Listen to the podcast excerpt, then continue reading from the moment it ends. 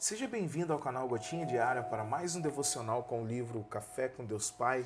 E o tema de hoje é: creia, Deus pode fazer. Em Marcos capítulo nove, versículo vinte e quatro está dito: imediatamente o pai do menino exclamou: creio, ajude-me a vencer a minha incredulidade. Bom, viver sem fé é murchar diante da vida, definhar lentamente como uma árvore que tem o seu tempo com a incredulidade. A fé ousada faz homens e mulheres realizadores de sonhos e principalmente cumpridores dos planos e propósitos do Pai aqui na Terra. Pode parecer difícil aos olhos humanos. Peça, no entanto, ao Senhor um espírito de superação e ousadia para suprimir o conformismo. Deixe a esperança substituir o desespero. Troque o ódio pelo amor, trazendo harmonia em meio à desunião. Então olhe para os seus ideais, para os seus sonhos que foram abandonados e profetize transformação. Elabore planos, persiga sonhos e transforme-os em realidade. Reacenda a chama no seu coração. Torne a sua fé feroz e operante, e assim viva uma vida agradável diante de Deus e dos homens. Fabrique você mesmo a sua história de vitória e transformação, alimentado pelo poder do Espírito Santo, que será a sua força e o seu norte durante a jornada. Ele lhe dará força e iluminará as suas noites escuras.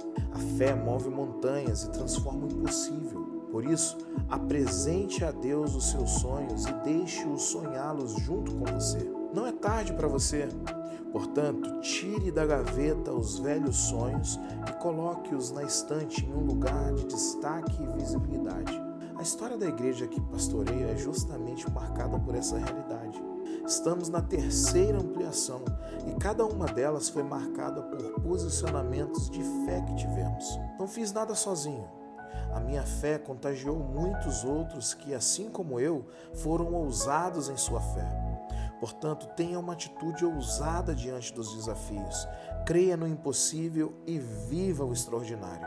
A frase do dia é: fé é a certeza daquilo que esperamos e a prova daquilo que não vemos. Hashtag fé. Bom, o texto de Marcos nos lembra que a fé feroz que o escritor diz nem sempre é algo que possuímos naturalmente, porém é algo que podemos buscar com todo o nosso coração. O pai do menino no texto, apesar de sua fé, percebeu que precisava de ajuda para superar a sua falta de fé. Isso é uma lição fundamental para a gente, a de que nossa fé pode ser pequena, mas nossa disposição de buscá-la, de fortalecê-la, deve ser grande. Tão grande a ponto de nos humilharmos diante de Deus e reconhecer que não temos fé suficiente. Jesus é capaz de nos ajudar na nossa pequena ou falta de fé. Em Hebreus doze, dois está dito que Ele é o autor e consumador da nossa fé e está disposto a nos ajudar a superar nossa falta de fé. Hoje convido você a refletir sobre sua própria fé.